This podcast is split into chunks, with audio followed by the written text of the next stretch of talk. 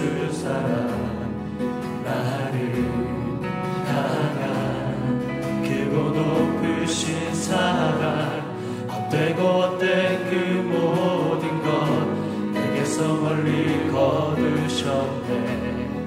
나의 수치 찬양되었네. 하늘보다 높으신 주 사랑 바다보다 넓으신 주 사랑 나를 향한 크고 높으신 사랑 헛되고 헛된 그 모든 것 내게서 멀리 거두셨네. 나의 수치 찬양돼 영원히 군대 영원히 감사드리리. 주님의 그 날 찾아주신 그 사랑 오 주님 내 전부 사랑해요 경배해요 나 주 위에 살리 영원토록 신실하신 주 사랑을 전하리. 하늘보다 높으신 주 사랑 바다보다 넓으신 주 사랑 나를 향한 크고 높으신 사랑 헛되고 헛된 그 모든 것 내게서 멀리 거두셨네. 나의 수치 찬양 영원히 감사드리리 영원히 감사드리리. 주님의 그 날 찾아주신 그 사랑 오 주님 내 전부 사랑해요 경배해요 나 주 위에 살리 영원토록 신실하신 주 사랑을 전 하나님께서 세상을 사랑하사 생각을 주셨으니 믿는 자 영생을 얻으리. 하나님께서 세상을 사랑하사 독생자를 주셨으니 믿는 자는 영생을 얻으리. 영원히 감사드리리. 주님의 그 찾아주신 그 사랑 오 주님 내 전부 사랑해요 경배해요 나 주 위에 살리 영원토록 신실하신 주 사랑을 전하리. 하나님께서 세상을 사랑하사 독생자를 주셨 믿는 자는 영생을 얻으리. 하나님께서 세상을 사랑하사 독생자를 주셨으니 믿는 자는 영생을 얻으리. 하나님께서 세상을 사랑하사 독생자를 주셨으니 하나님께서 세상을 사랑하사 독생자를 주셨으니 믿는 자는 영생을 얻으리.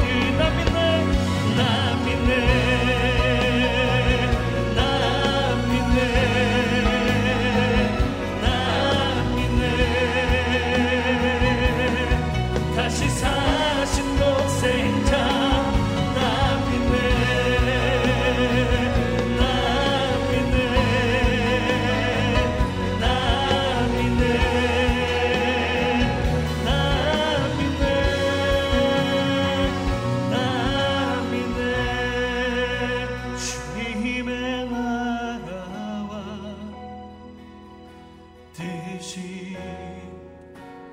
나의 삶 속에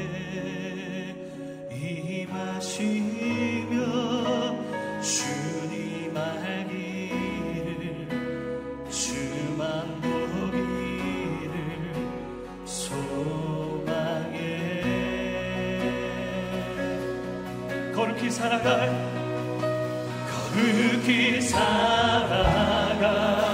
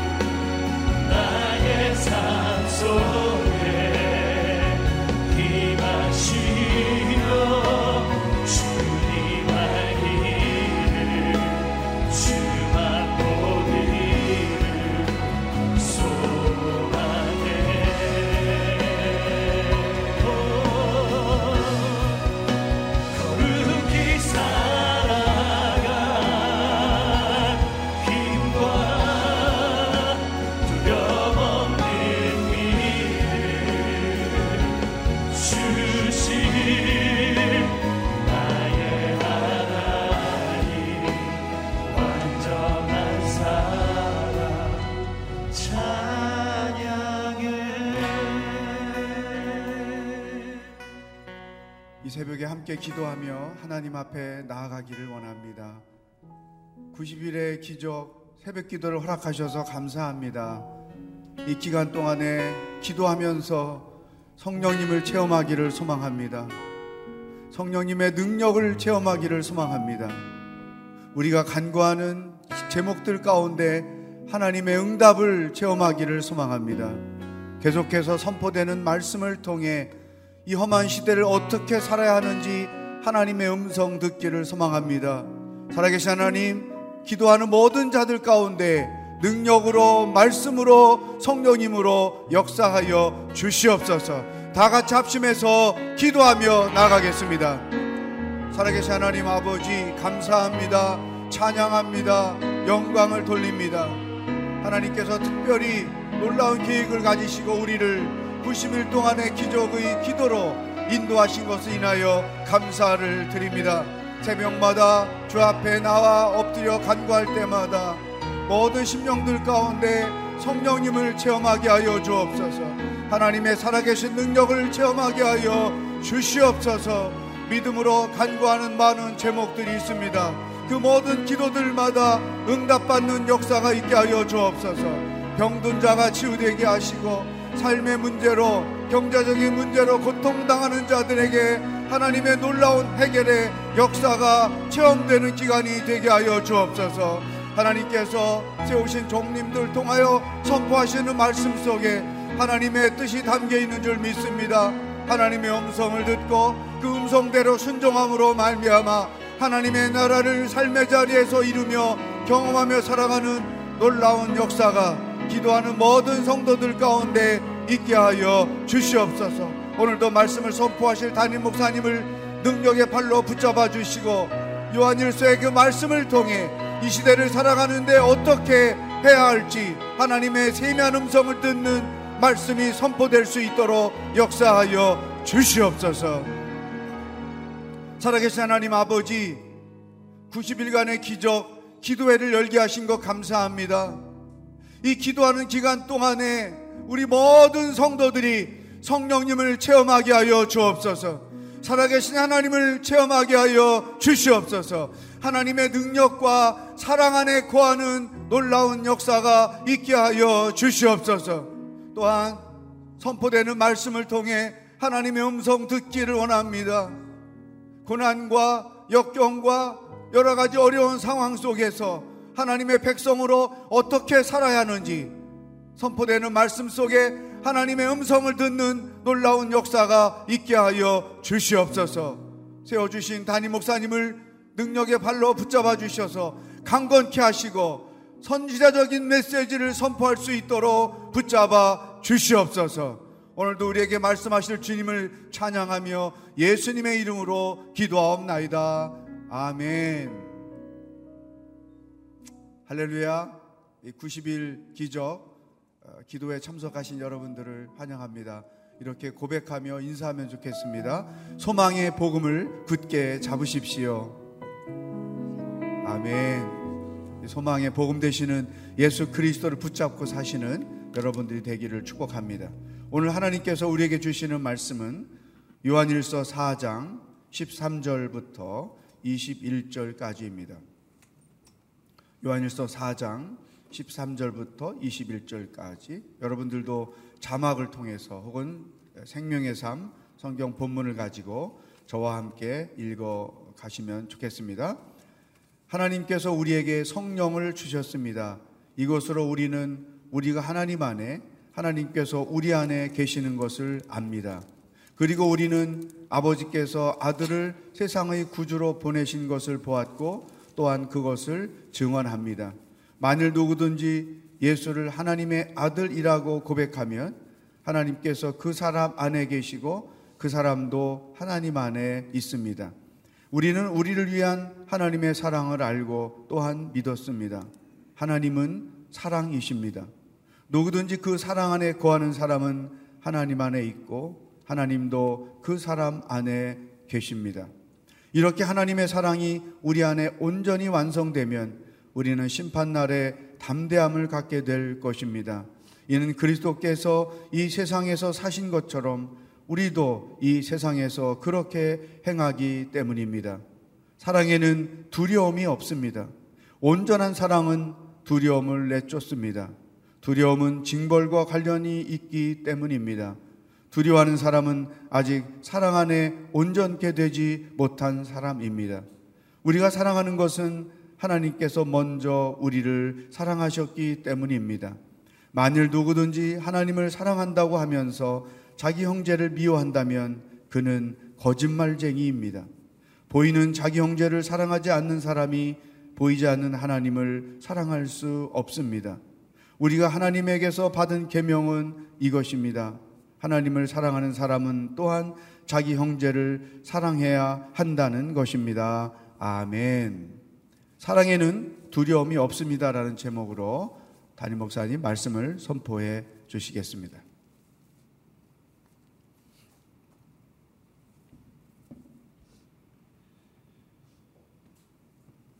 눈이 많이 내렸습니다. 곳곳에 미끄러운 눈길이 되어서 다니기조차 어렵고 또 강풍이 불어서 또 출근길에 많은 어려움이 예상이 됩니다. 그러나 많은 눈이 내릴 때는 이 땅이 또 눈을 필요한 상태이기 때문에 하나님께서 눈을 주신다고 믿습니다. 그 눈이 녹아 또 땅에 필요한 영양분이 되고 또 세상을 다스리시는 하나님의 손길이 임하는 통로가 될 줄 믿습니다. 오늘 이 텅 빈 예배당에 들어오면서 순간 그런 착각이 들었습니다. 눈이 많이 와서 우리 성도님이 아무도 안 오셨나 그런 착각을 순간 하게 되었습니다. 어느덧 우리 목회자들은 카메라만 보고 설교하는 것이 익숙해지고 또 우리 성도님들은 집안에서 TV나 핸드폰으로 함께 예배하는 것이 익숙해지져 가는 것 같은데 이것 또한 위험한 일일 수 있습니다. 우리가 하루속히 함께 몸을 움직여 모여서 예배 드릴 수 있는 날이 올 수 있게 되기를 우리가 함께 매일매일 함께 기도해 나가기를 원합니다. 요한일서는 예수 그리스도를 통해 하나님을 아는 올바른 지식에 이르도록 우리를 인도해 주고 있습니다. 예수님이 누구신가를 아는 것이 삼위일체 하나님을 아는 길입니다. 그 예수님께서 세상의 구주이심을 알 때 그 하나님과 우리와의 관계가 어떤 관계인지를 깨닫게 됩니다. 이것을 단지 지식으로 아는 정보로서 교리적 지식으로 아는 것이 아니라 우리의 삶의 체험으로 안다라고 할 때 그것은 체험적 지식에 이르는 것인데 그것은 성령님으로 말미암는 것입니다. 성부, 성자, 성령 이 삼위일체 하나님의 역사가 지금 우리 안에 함께 있고 또 우리가 예수님을 믿는 그 믿음으로 이 삼위일체 하나님의 관계 속으로 들어가는 이 신비입니다. 믿음은 하나님의 신비로 우리를 인도합니다.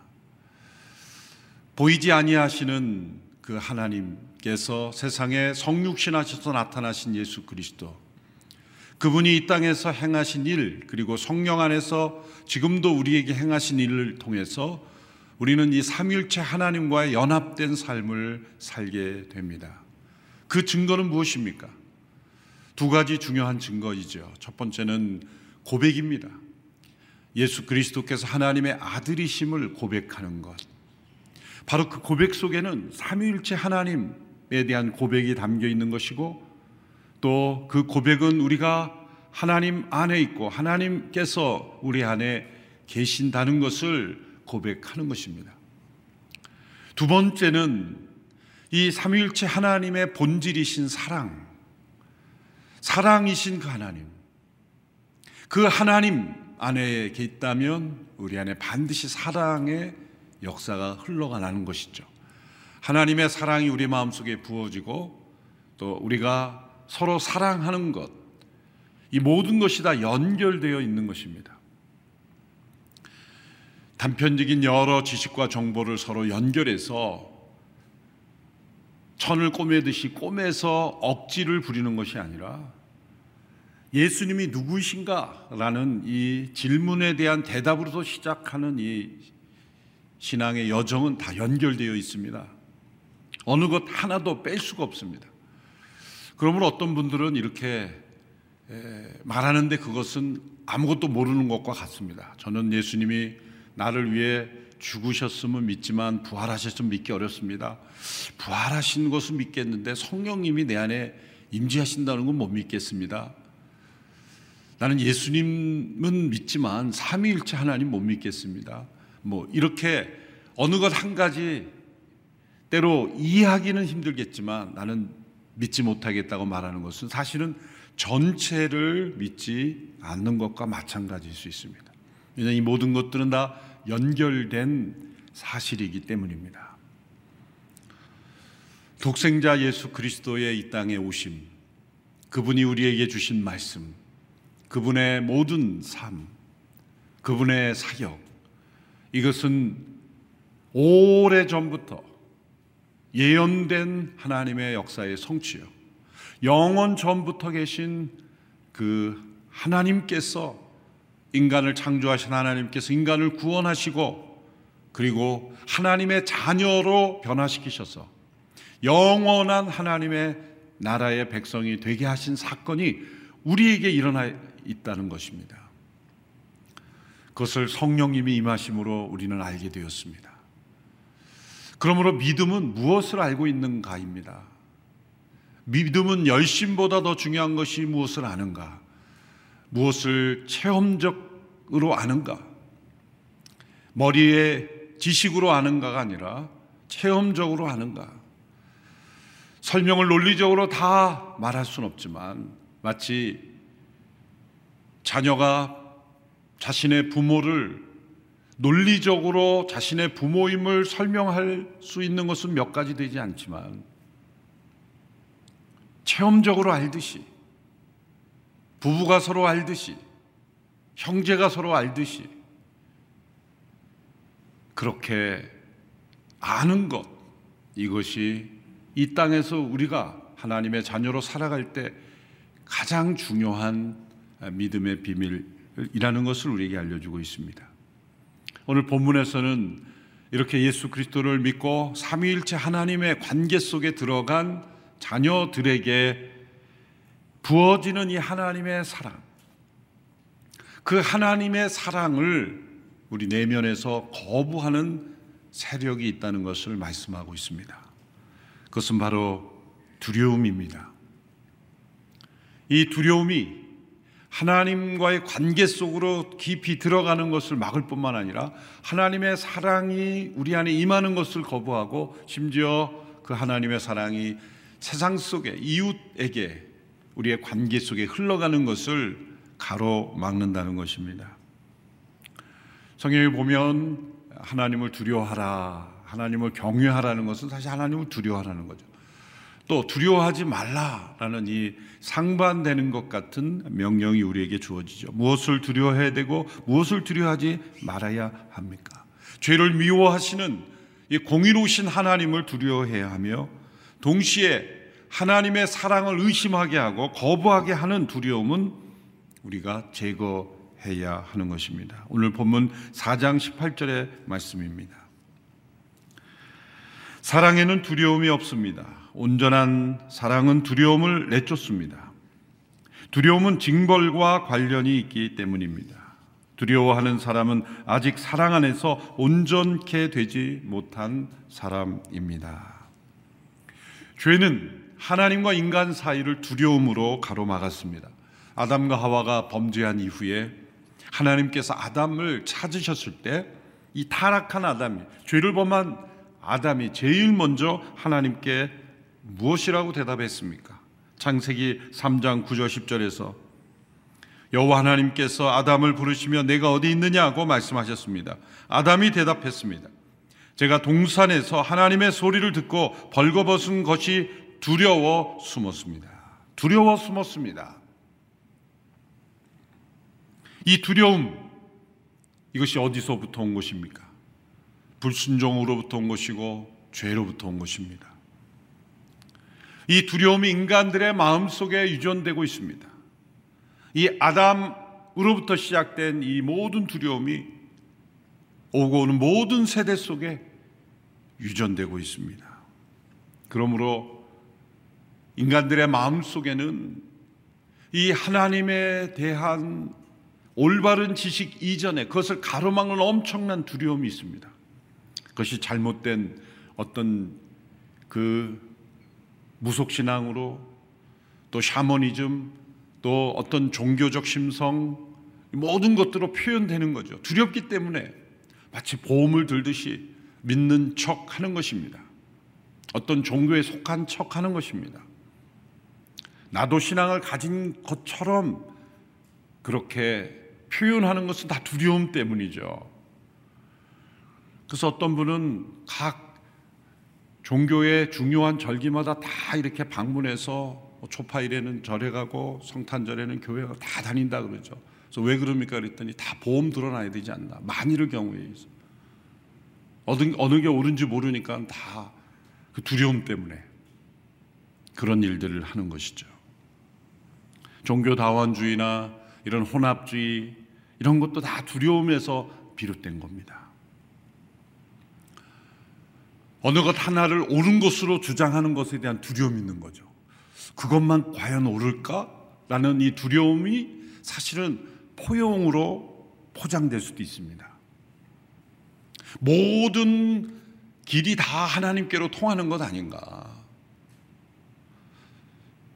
많은 사람들이 서울로 가는 많은 길이 있지 않냐, 그런 말로써 많은 길이 있을 뿐이지, 길이 다를 뿐이지 목적지는 똑같은 것이다. 아닙니다. 길이 다르면 목적지는 다르게 돼 있어요. 유일한 길, 올바른 길, 단 하나의 길밖에 없는 이 진리에 이르는, 올바른 하나님께로 이르는 그런 길을 받아들이지 못하는 것은 두려움 때문입니다. 또한 하나님 앞에 나와 그 하나님을 아버지로 고백하면서도 엄청난 두려움 속에서 그 하나님은 언제나 나를 못마땅하게 여기는 그런 하나님이실 거야, 내가 조금 더 잘해야, 많은 것을 해야 하나님이 나를 더 사랑하실 거야. 육신의 부모와 올바른 관계를 맺지 못한 사람들은 그 두려움이 더 심해지죠. 어린 시절에 부모님은 하나님을 대리하는 존재이기 때문에 육신의 부부와 올바른 관계를 맺지 못한 사람은 반드시 하나님과 올바른 관계를 맺지 못하게 됩니다.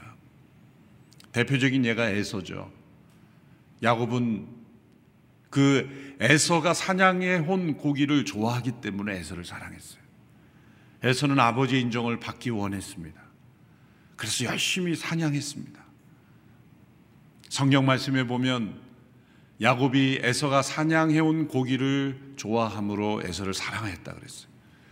그러므로 야곱은 아들을 사랑한 것이 아니라 사실은 고기를 사랑한 거죠.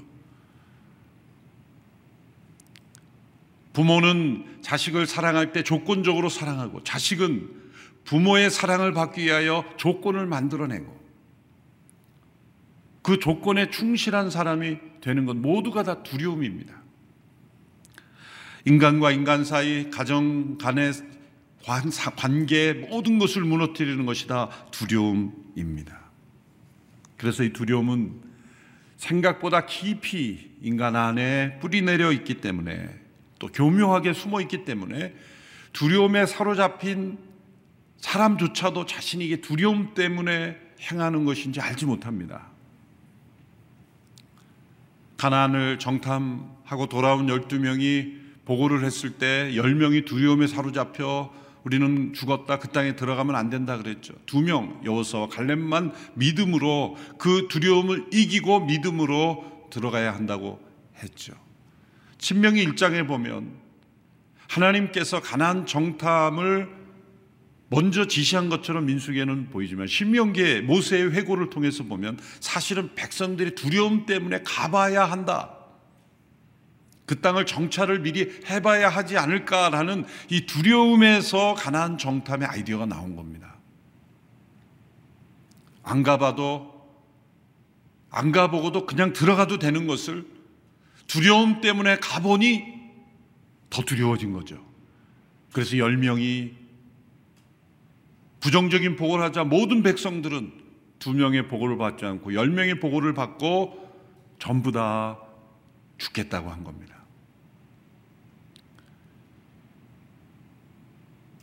그 가나안의 현실을 보았기 때문에 두려운 게 아니라 두려움으로 보았기 때문에 두려운 것이다. 두려움은 불필요한 아이디어를 많이 만들어내고, 또한 하나님의 약속을 따라 걸어가지 못하게 하고, 우리의 발목을 잡고 우리의 눈을 가리게 되는 것입니다. 이 두려움을 깊이 연구한 덴마크의 철학자 쉐렌 키에르케고르는 이런 말을 했습니다. 두려움은 대부분 죄책감 대신 일어나는 것이며, 이 두려움은 항상 사랑을 억제하는 결과를 낳는다.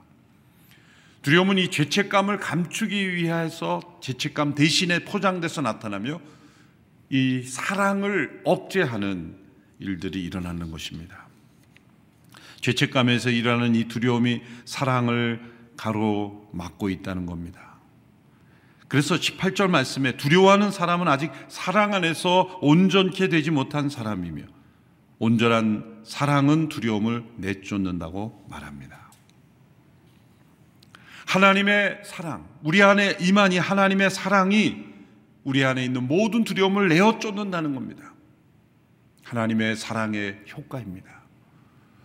그러므로 우리는 두려움 자체와 싸우려고 하기보다 하나님의 사랑에 집중할 때, 그 하나님의 사랑 안에 온전히 거할 때, 그것은 예수 그리스도 그분이 우리에게 행하신 일을 통해서, 그분 안에 온전히 거함을 통해서 날마다 성령 안에서 하나님의 사랑이 부어질 때 놀랍게 두려움은 사라지게 되는 것입니다. 두려움 자체와 싸워서 두려움을 이길 사람은 없습니다. 두렵지 않을 수 있는 유일한 길은 하나님의 사랑이 내 안에 임하는 것뿐입니다. 성 어거스틴이라고 하는 분도 이 두려움과 사랑에 관해서 깊은 묵상을 했습니다. 이 두려움은 사랑을 위한 길을 예비한다 그랬습니다. 두려움이 없다면 사랑으로 들어가는 문도 없다. 이것은 인간의 죄로 인해서 두려움이 생겼지만 하나님이 두려움을 사용하셔서 진정한 사랑으로 이끄신다는 의미도 됩니다. 두려움이 약이라면 사랑은 치료이다. 두려움은 사랑으로 인도한다. 사랑이 온전해질 때 두려움은 끝난다. 온전한 사랑이 두려움을 내쫓는다. 요한일서 4장 18절의 말씀을 적용한 문장입니다. 이렇게 하나님의 사랑 안에서 우리가 온전케 되면 두려움은 떠나고 무엇이 찾아옵니까? 담대함이 찾아온다는 겁니다. 오늘 보면 16절, 17절의 말씀을 보십시오. 우리는 우리를 위한 하나님의 사랑을 알고 또한 믿었습니다. 하나님은 사랑이십니다. 누구든지 그 사랑 안에 거하는 사람은 하나님 안에 있고 하나님도 그 사람 안에 계십니다. 이렇게 하나님의 사랑이 우리 안에서 온전히 완성되면 우리는 심판날에 담대함을 갖게 될 것입니다.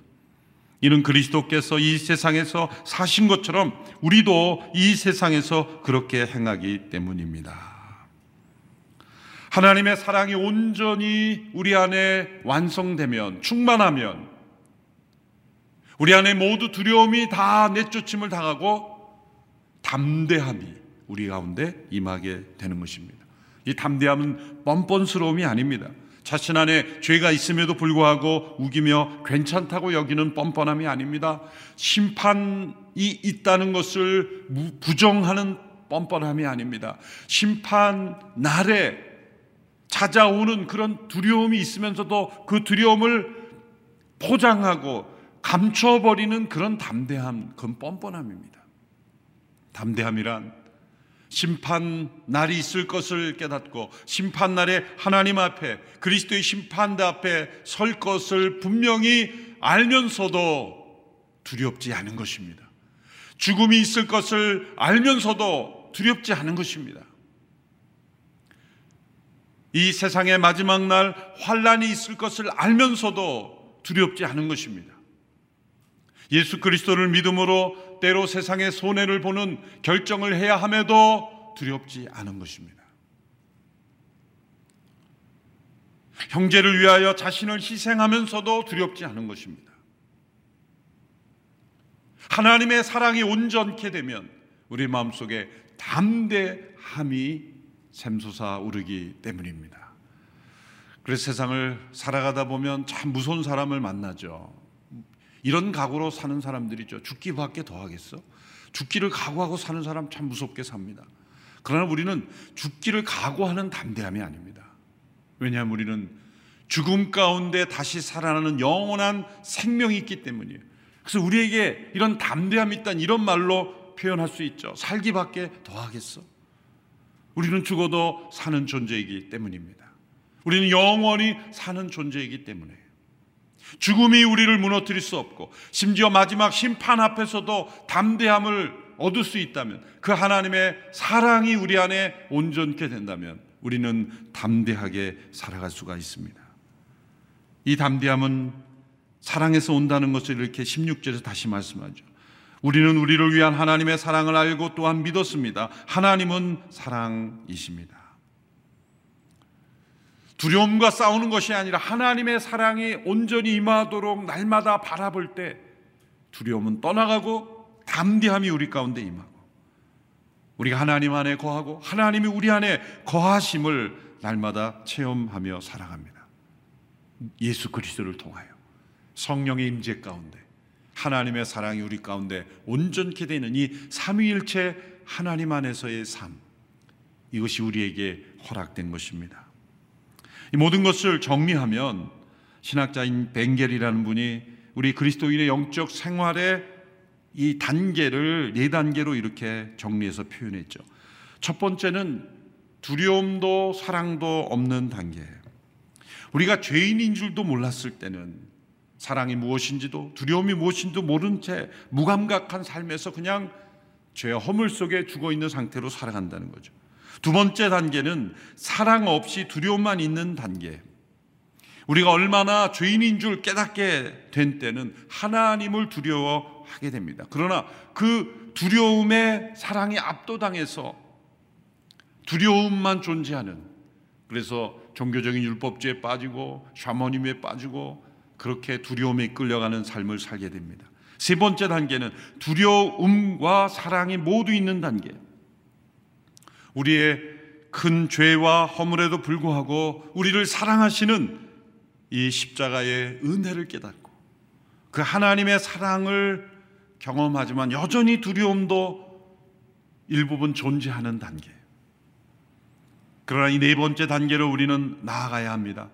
두려움이 없이 사랑만 있는 단계. 그리스도 안에 있는 하나님의 사랑을 더욱 알고 믿음 가운데 온전히 거하게 될 때 두려움은 온전히 사라지고 하나님의 사랑 안에서 담대함만 존재하는 단계입니다. 우리 영적 생활은 이 두려움에서 담대함으로 변화되어 가는 여정인 것입니다. 두려움이 전혀 없이, 이 죄로 말미암는 두려움은 전혀 없이 하나님의 사랑으로만 존재하는 이런 단계를 날마다 바라보며 이것을 체험하며 살아가는 우리의 모든 인생의 여정이 되기를 주님의 이름으로 축원합니다. 그것은 예수 그리스도께서 어떠한 분인지를 더욱 깊이 깨닫고 그 온전한 복음 안에 날마다 거할 때 성령님께서 우리 안에 두려움을 내쫓으시고 하나님의 사랑 안에 담대한 삶을 살게 하실 것입니다. 사랑에는 두려움이 없습니다. 온전한 사랑은 두려움을 내쫓습니다. 이 말씀을 체험하는 복된 하루 그리고 올 한 해 되기를 주님의 이름으로 축원합니다. 기도하겠습니다. 하나님 아버지, 죄로 말미암는 두려움의 포로가 되어서 두려움에 이끌려 살아가는 우리의 인생 불쌍히 여기주셔서 예수 그리스도를 통하여 우리에게 하나님의 사랑을 부어주시며 그 십자가의 사랑으로 부활의 생명으로 우리 안에 담대함을 허락하시니 감사합니다.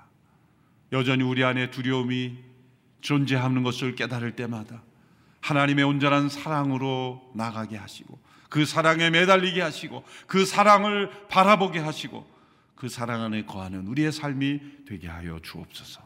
예수님의 이름으로 기도하옵나이다. 아멘.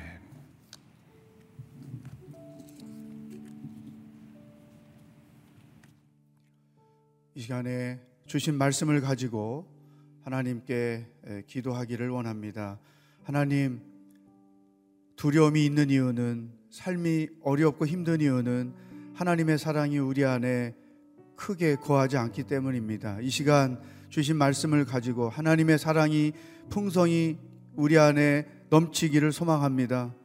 그 사랑을 깊이 체험하고 그 사랑의 힘을 가지고 나도 사랑하고 이웃도 사랑하고 원수까지도 사랑할 수 있는 믿음의 사람으로 살아가기를 원합니다. 하나님, 그 사랑으로 우리를 충만케 하시고 우리도 하나님의 그 놀라운 사랑 안에 거하는 하루가 될 수 있도록 인도하여 주시옵소서. 다 같이 합심해서 이 말씀을 붙잡고 기도하겠습니다. 살아계신 하나님 아버지, 감사합니다.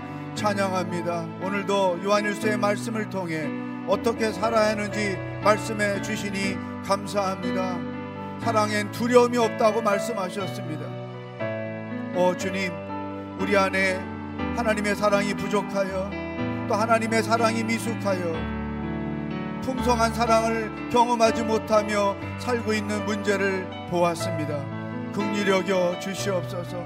십자가를 통해 우리를 사랑하신 그 사랑이 풍성히 체험되게 하시고 우리를 위하여 모든 것을 내려놓으신 하나님의 그 놀라운 사랑 안에 거하는 역사가 있게 하여 주옵소서.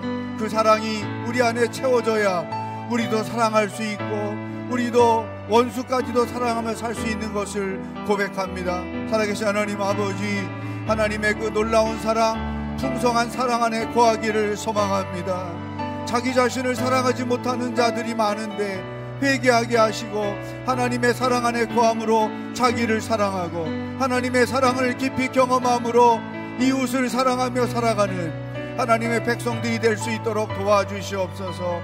하나님의 사랑으로 말미암아 이 세상을 담대하게 살게 하시고 어떤 시험과 환난과 죽음의 위기를 당한다 할지라도 담대하게 당당하게 승리하며 살아가는 하나님의 사람들이 될 수 있도록 성령 하나님 인도하여 주시옵소서. 하나님 아버지, 오늘 말씀을 통해 하루를 어떻게 살아야 하는지 깨닫게 하여 주시니 감사합니다. 내가 지금 삶이 어렵고 힘든 이유는 하나님의 사랑이 우리 안에 풍성하지 않았음을 고백합니다. 삶에 두려움이 있는 이유는 하나님의 사랑이 우리 안에 풍성하지 않았음을 고백합니다. 주여 긍휼히 여겨 주시옵시고 십자가를 통하여 보여주신 그 사랑이 우리를 위하여 모든 것들을 내려놓으신 예수님의 그 사랑이 풍성한 신앙인이 되기를 소망합니다. 하나님의 사랑을 깊이 경험하고 그 사랑으로 우리도 하나님을 사랑하며 나와 이웃과 원수를 사랑하며 사랑하는 하나님의 백성들이 되게 하여 주시옵소서. 오늘 하루도 사랑이 풍성한 복된 날이 되도록 역사하여 주시옵소서. 예수님의 이름으로 기도하옵나이다. 아멘. 내 안에 가장 귀한 것 찬양하며 하나님께 나아가도록 하겠습니다.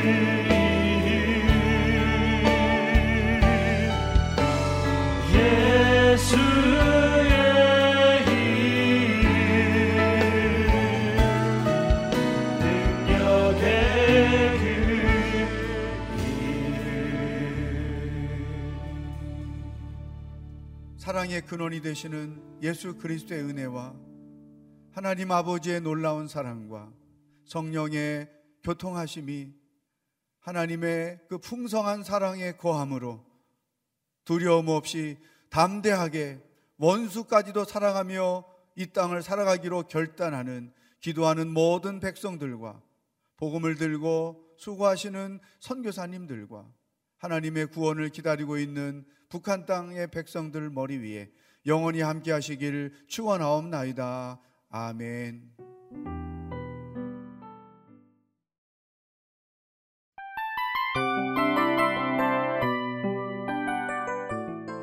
이 프로그램은 청취자 여러분의 소중한 후원으로 제작됩니다.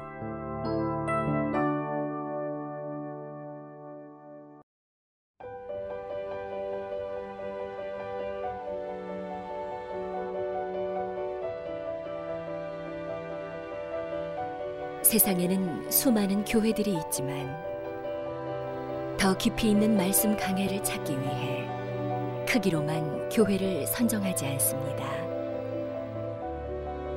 보다 좋은 영적 콘텐츠를 더 많이 나누기 위해 방송비를 받지 않습니다. 1년 365일 복음만 전하고 싶어서 우리는 광고를 하지 않습니다. 온누리의 복음을 땅끝까지 CGN TV와 함께 땅끝 선교사가 되어주세요.